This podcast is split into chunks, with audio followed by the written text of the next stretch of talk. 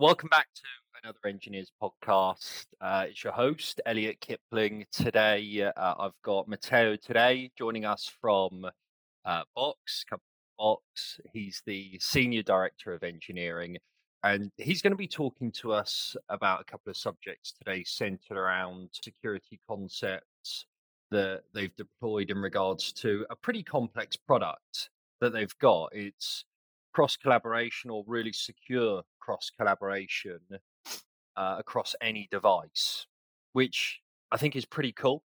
We've done some similar topics in the past before, but I'm really keen to explore a little bit more about the product, what you guys are doing, what you're building, but also placing an emphasis on your culture and how you've built that specifically in one of your offices and how you've grown the team, which has been, I think, a really positive time over the last, you know, 12, 18 months with everything that's been going on in the industry. So, Matteo, thanks for coming to join us. For, for everyone listening, do you want to give us an intro into you, but also your elevator pitch into who Box are?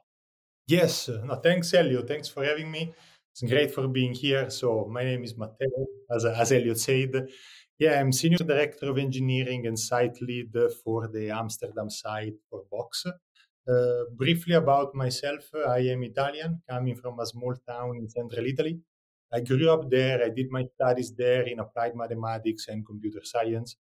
I started working as a software engineer you know a while ago let's put it like that. Uh, then from software engineering i transitioned to uh, you know, test engineering test management. Then i grew up on management and leadership roles. And eventually now you know since last november i joined uh, box.com in the in the current role.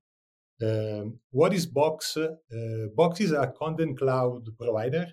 Uh, we are focusing mostly on b2b and uh, the focus that we have is big clients, but even small, medium business.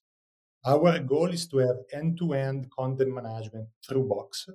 So we try to really leverage two aspects. One is the security of our platform, and the other one is the integration with other tools, application, and so on, so that you can use Box to manage your content without necessarily dismissing other tools that you are excited or familiar with and so on. So we allow customers to integrate existing tools with us so that we can do the management, uh, you know, uh, through Box uh, about their whole content.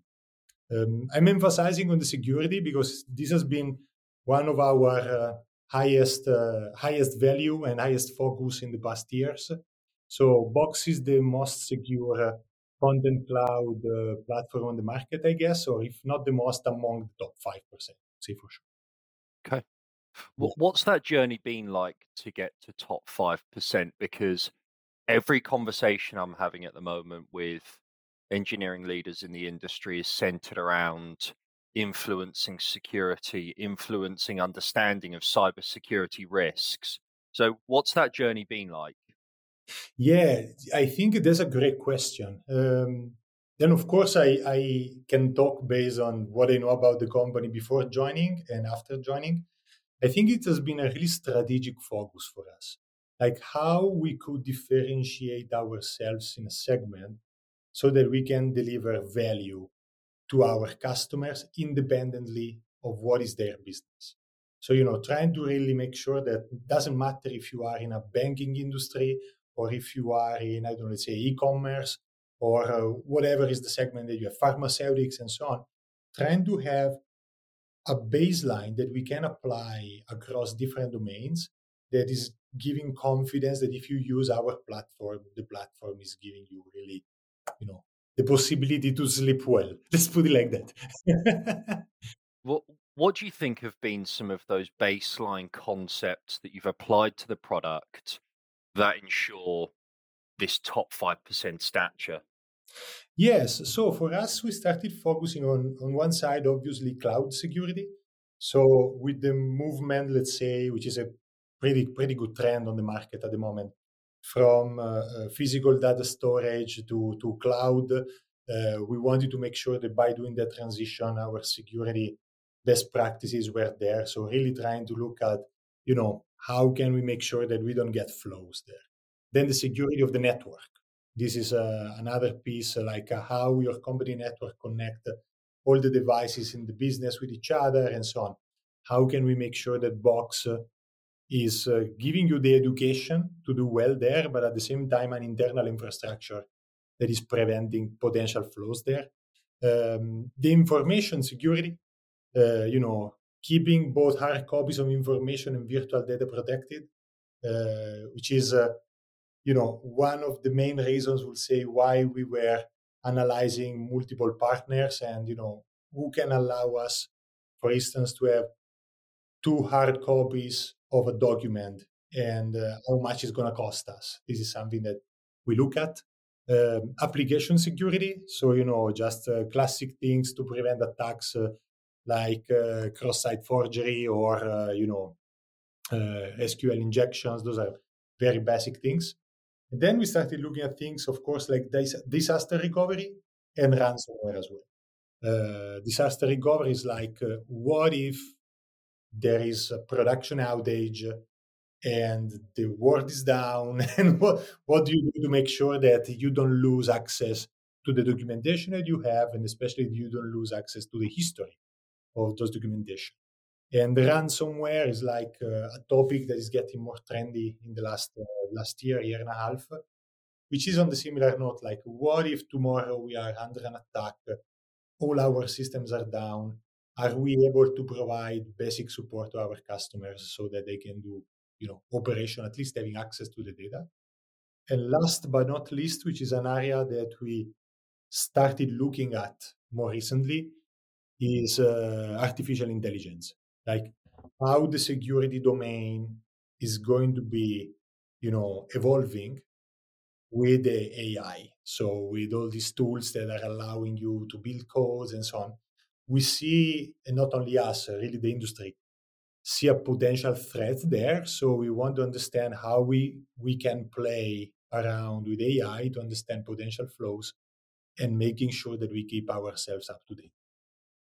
When you say play around with AI to understand potential flows, would you be able to just go a layer deeper and help me, help the audience understand a little bit more about what that actually might mean?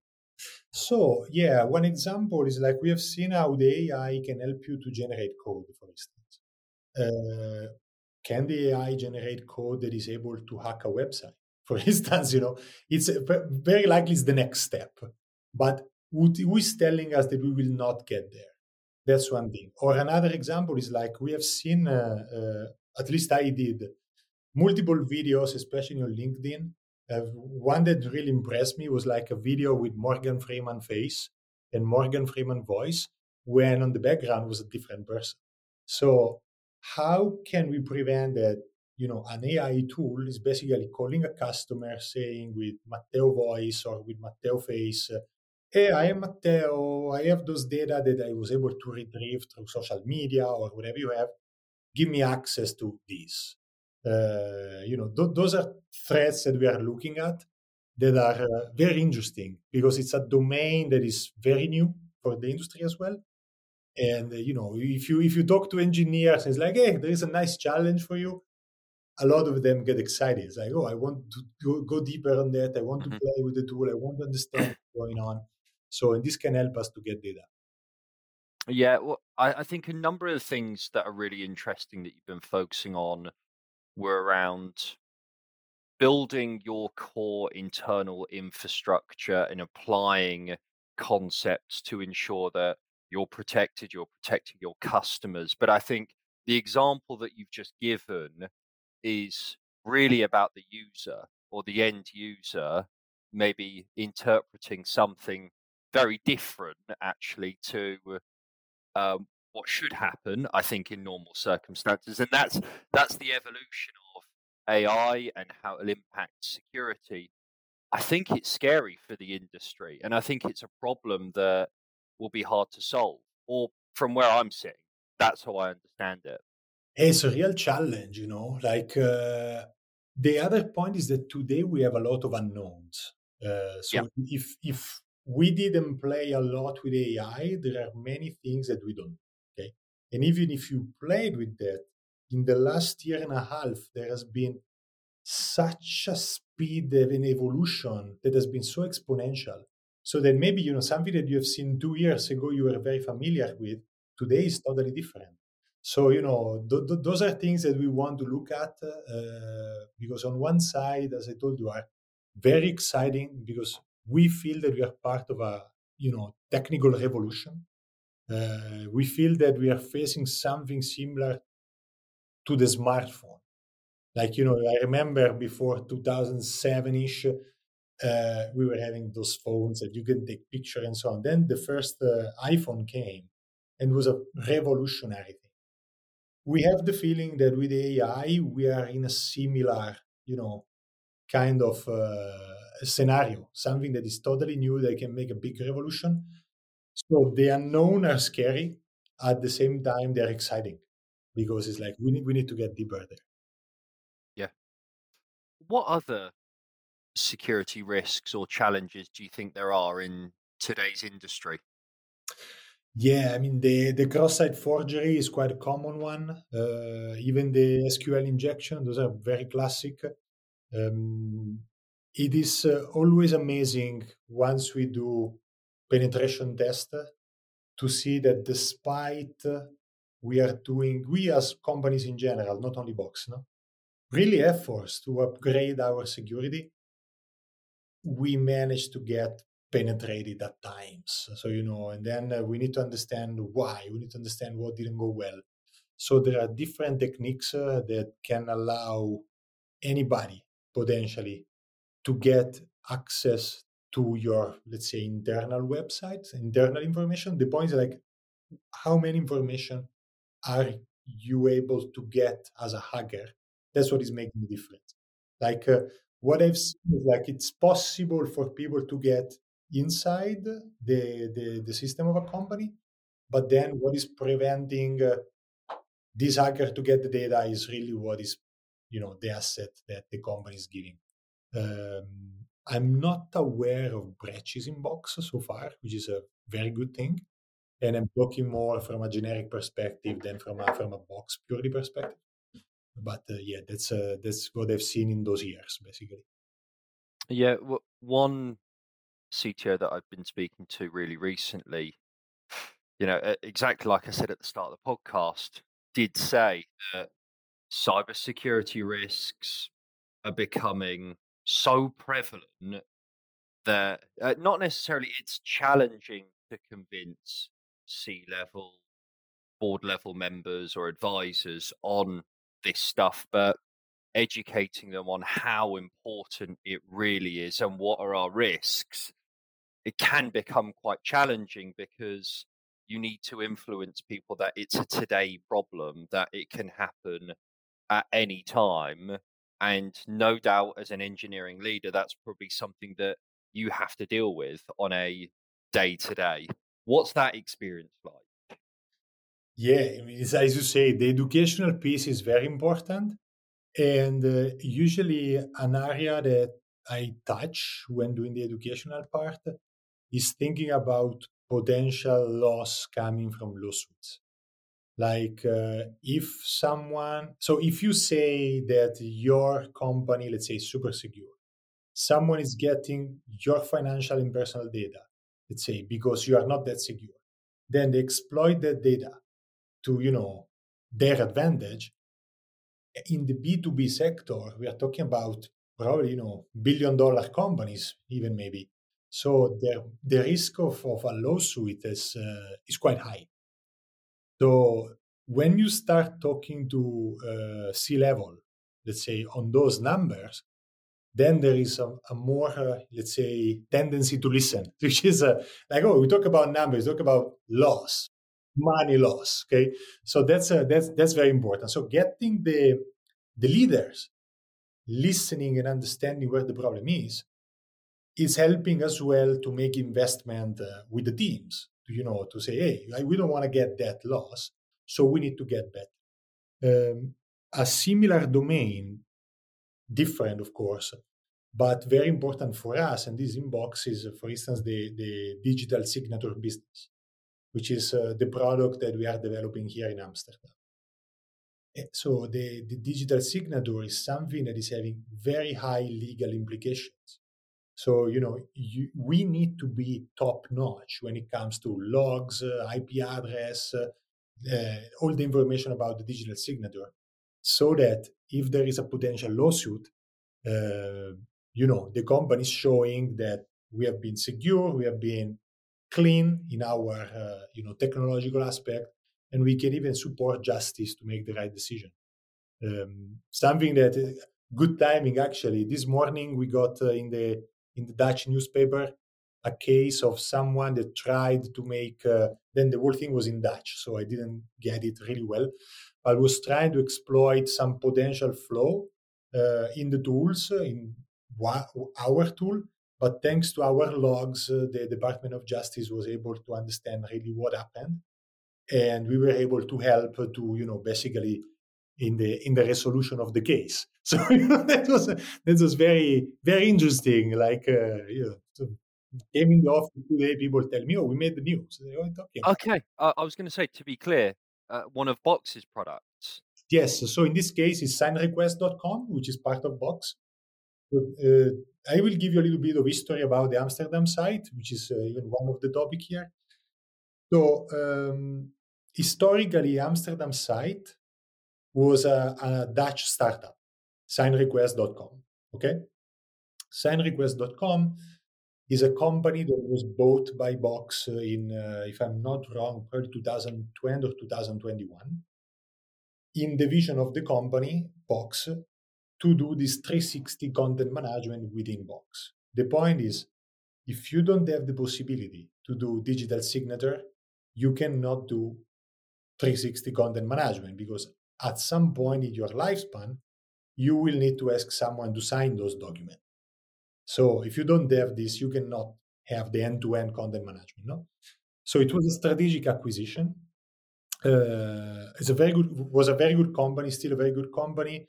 I think was around 15 engineers at the time, probably a little bit less. And that's the where we were at in Amsterdam, I would say toward the end of 2020, 2022 at the time. This was the amount of employees that we had. Then, of course, being bought by Box, part of this became Box Sign, but we still kept the signrequest.com business out running for existing customers. Okay. So this case is about signrequest.com, which is a box company, which is the company that we have acquired. Uh, the Amsterdam site since then transformed from signrequest.com site to box. So now we have multiple products, not only sign. And we grew from, uh, let's say, 15, 16 people to 58 uh, today. Uh, I would say at least 52 of them being uh, what we call build, which is uh, software engineering and product management.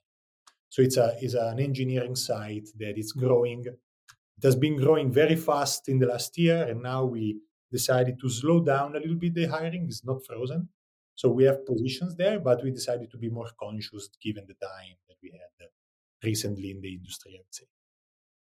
Okay. So a strategic acquisition that I think makes complete sense to uh, keep everything 360 online, facilitate a process. Great what do you think that journey's been like? You know, maintaining the core values of the business, maintaining or growing the culture, because I didn't know some of that backdrop. So it's fascinating to know that. But help me understand a little bit about the the culture, the leadership, the values, and what that actually looks like today. Yeah, that's a that's a that's an amazing question because uh, I think in Amsterdam we had a specific challenge compared to other sites that we have.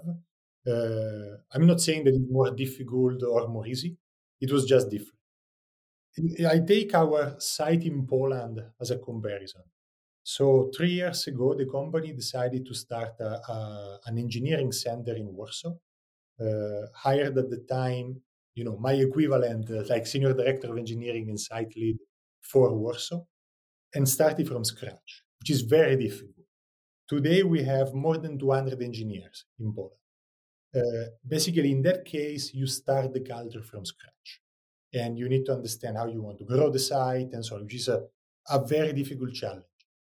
What we had in Amsterdam in terms of different challenge was that we had to combine three things. One is signrequest.com culture, which is not necessarily box culture. Okay. It's not better or worse, it's just different. Okay. That's one thing. The other thing is box culture, because we had some employee from box that came here. Okay. And the other thing is the culture from the new hire of the from the industry.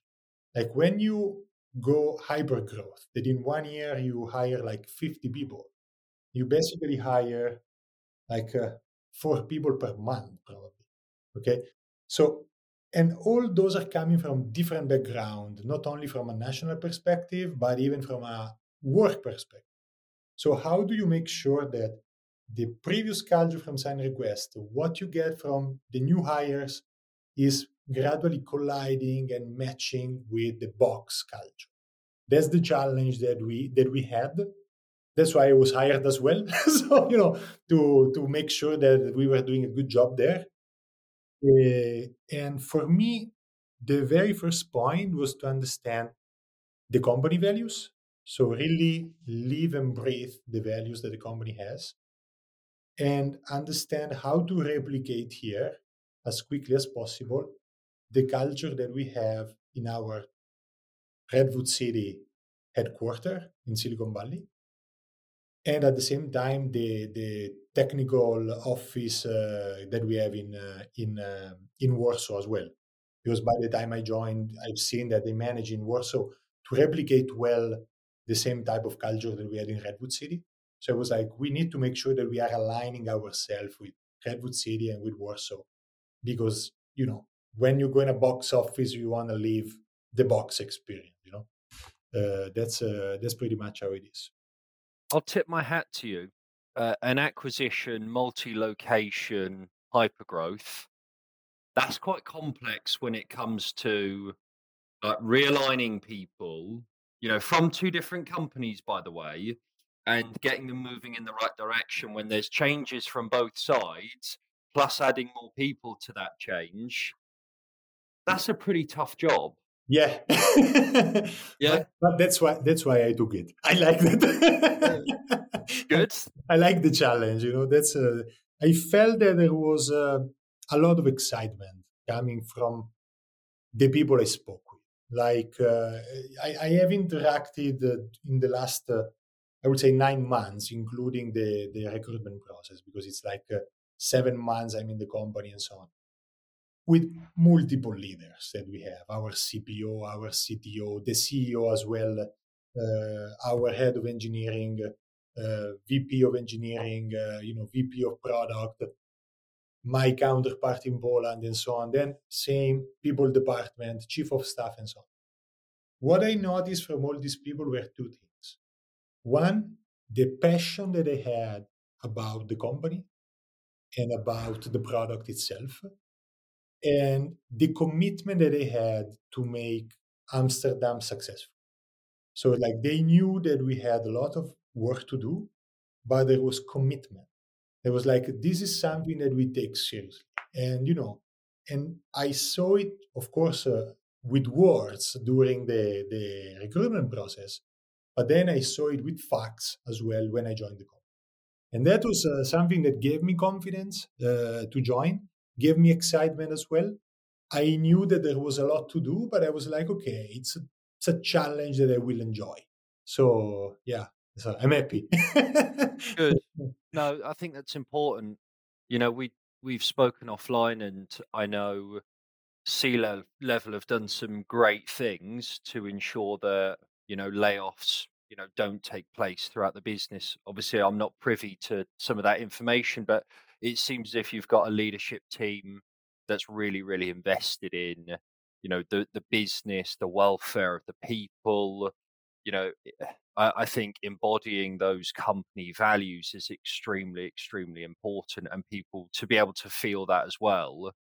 Um, so good that that it carries, you know, top down as well. Yeah, that's exactly part of our core values. Like leading by example is something that we want to have with, within ourselves. So, us uh, as the leader of the company, we need to show the example. No, so and we need to take steps to make sure that people understand that we lead by example. And this is at the same time allowing us to have a very good uh, uh, talent retention. So our attrition is very low. Uh, we have been scoring really high in Glassdoor and uh, best place to work, uh, um, you know, surveys and so on. So all these all these websites that are telling to the market how well companies are doing, we historic, historically scored high uh, because of the leadership. Our C level, the whole suite is leading by example. We do it as well, and then it's coming from management and then people.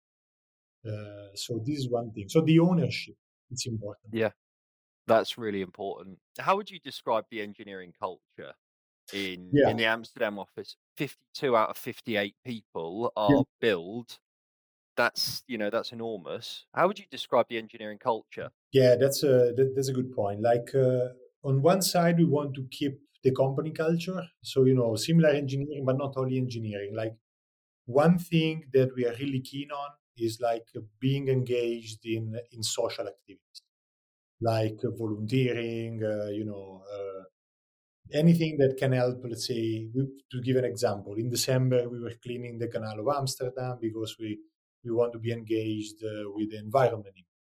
Um, like in a couple of weeks, we are going to join the Night of the Refugee, which is a, a, a, walk that we are doing in Amsterdam to support non-profit organizations that are helping refugees. So all those type of things. The company is really keen to have people that are not only good engineers uh, in this case or good employees, but are really keen to really help the community. We have what we call like uh, uh, specific groups inside the company one for women in tech one to develop uh, young professionals one for families one about we call it box green tech about you know being sustainable um, another one about latinos in tech so we have multiple of these the pride organization that you know uh, with the pride month and the, the, the pride event that is coming to amsterdam very soon we want to have this, we have these groups and we want to have representatives to organize events to raise awareness about those topics. That's one thing. And that is regardless of your role of engineering, marketing, sales, or whatever. Okay. On the engineering specifically, we emphasize on two things, which is ownership and empowerment. Okay. We want to have people that feel comfortable to make decisions and if the decision is a wrong decision, we will know, we will learn, we will correct, and we will do our best to make sure the next time doesn't happen. But if you never make a decision, you will never know if this is the good or bad decision, so you will never learn. So we want people really going outside of their comfort zone. And the other thing is the ownership. Like uh, you build code you own this code. If there are problems with this part of the code, you need to be the first one to jump on a call to make sure that, you know, we resolve the problem. And the next time you start sharing knowledge, and next time you, we don't do the same mistake. So we want to avoid like uh, this, uh, you know, shared responsibilities, no responsibilities, uh, let's say pitfall. But we want to make sure that people have accountability as if it is their own company. So we have it as a written company value. You know, this this is your company basically. Show it at the end of the day, and at the same time, feel free to take decisions. Feel free to make mistakes. You know, learn from that and grow from that. Okay. I think that's quite a powerful message. I think when I ask people about an engineering culture, you know, naturally people deviate to you know, hackathons or town halls, or maybe people doing presentations, sponsoring events, blogging. But I think it's interesting you touch on something that is centered around building relationships with peers, building relationships with communities that is pretty central to be able to create a culture anyway. An engineering culture just isn't about, you know, sitting down and creating something together in a team of four, a team of six, but actually building relationships with peers. It is fundamental to that anyway. So I think it's really great to see where some of the values come from and actually how much you're contributing to the local community, but placing an emphasis on your people actually working together, engineering or non engineering. Definitely. Like, uh, that doesn't mean that we don't do the other events. Like, next week, course. we have the hackathon. Like, uh, last week, we had uh, one of our senior engineer speaking to a conference, Python conference in Groningen, the day after doing mentorship for the Django Girls group. Uh, two weeks before, we had one of our staff engineers joining the React uh, Amsterdam meetup, giving a talk there. So we are engaged on that. But the point, uh, as you said, like w- what we really value the most is uh, this interaction between each other and the message that you know this is your home. You need to feel that. You need to feel comfortable to make decisions and really, you know, uh, learn from mistakes that you make because nobody's perfect. We all make mistakes. As much as we learn from that, there is no problem. So, you know, like, uh, but if you never try, you never go outside of your comfort zone, growth is slow. So that's something that, you know, we want to we want to mitigate as much as possible. What challenges do you see going from on-prem to a cloud service? And the first thing is the knowledge. Like uh, how many people are familiar with uh, with cloud uh, in uh, in such a deep way that you can prevent common pitfall, pitfalls. This is a big question mark. You know, you can have so many good engineers. We have uh, especially a couple of people here in Amsterdam that are leading this effort for uh, for us. they, they're amazing. They have so much knowledge. And every time there is like some unknown that you're like, oh, we didn't think about that it's like, okay, we need to adjust, correct, and so on. And this is uh, something that we see at company level. You know, uh, yeah, it's uh, it, it is what it is. We had similar challenges in in other companies too. When I was working in previous company with the migration to AWS, uh, was a similar hiccup. Like uh, tool working great. Eventually, when we understood how to use it, uh, top notch. But it took us a good year, year and a half. Some instances, even two years. And how do you it? We, have spoken about the education piece quite a lot, and it feels the same way with, you know, introducing a cloud service where we're moving some of our services from on-prem to a cloud provider.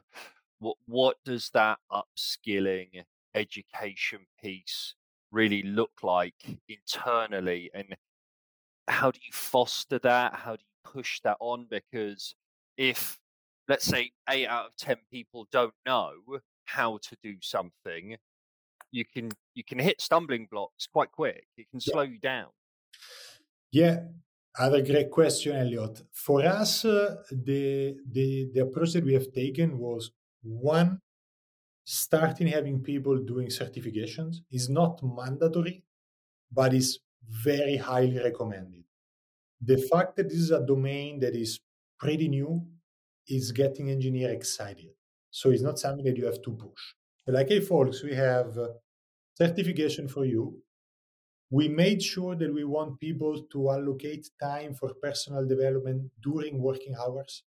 So, you know, if you want to do it outside of your of working hours, it's your choice. But I want people having at least a couple of hours per week for personal development if they want. So this is sending a message. Hey, we want you to learn things.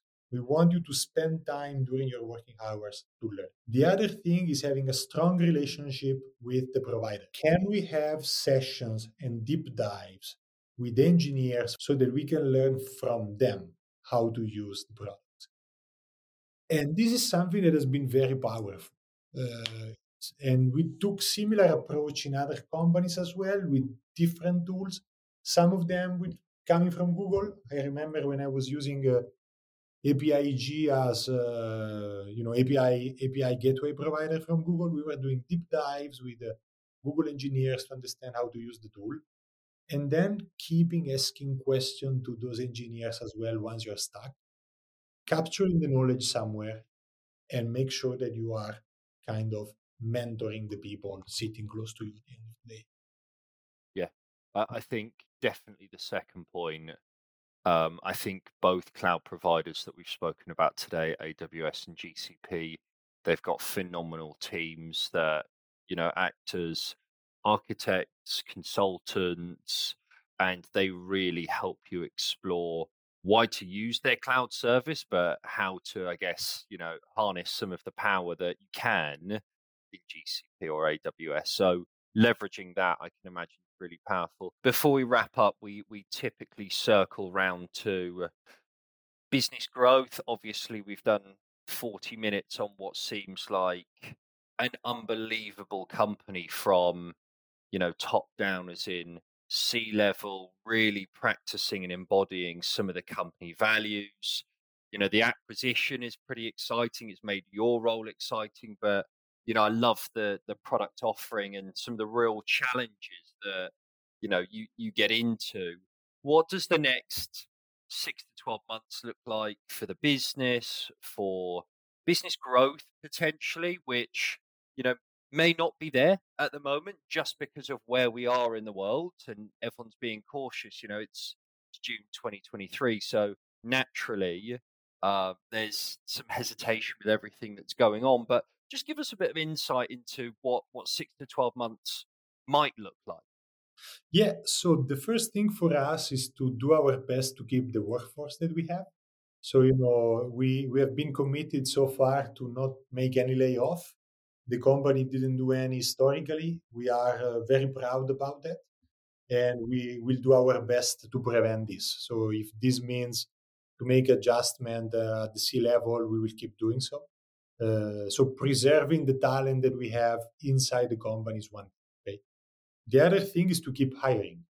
So as I was telling you, we decided to slow down the hiring pace, but we didn't stop it. To give you an example, when I joined, uh, in December at that point, I had five opening approved for the Amsterdam site. But at that time, we decided to park them and we decided to open one by one openings based on needs. So it's like instead of hiring for five engineers, let's hire for one.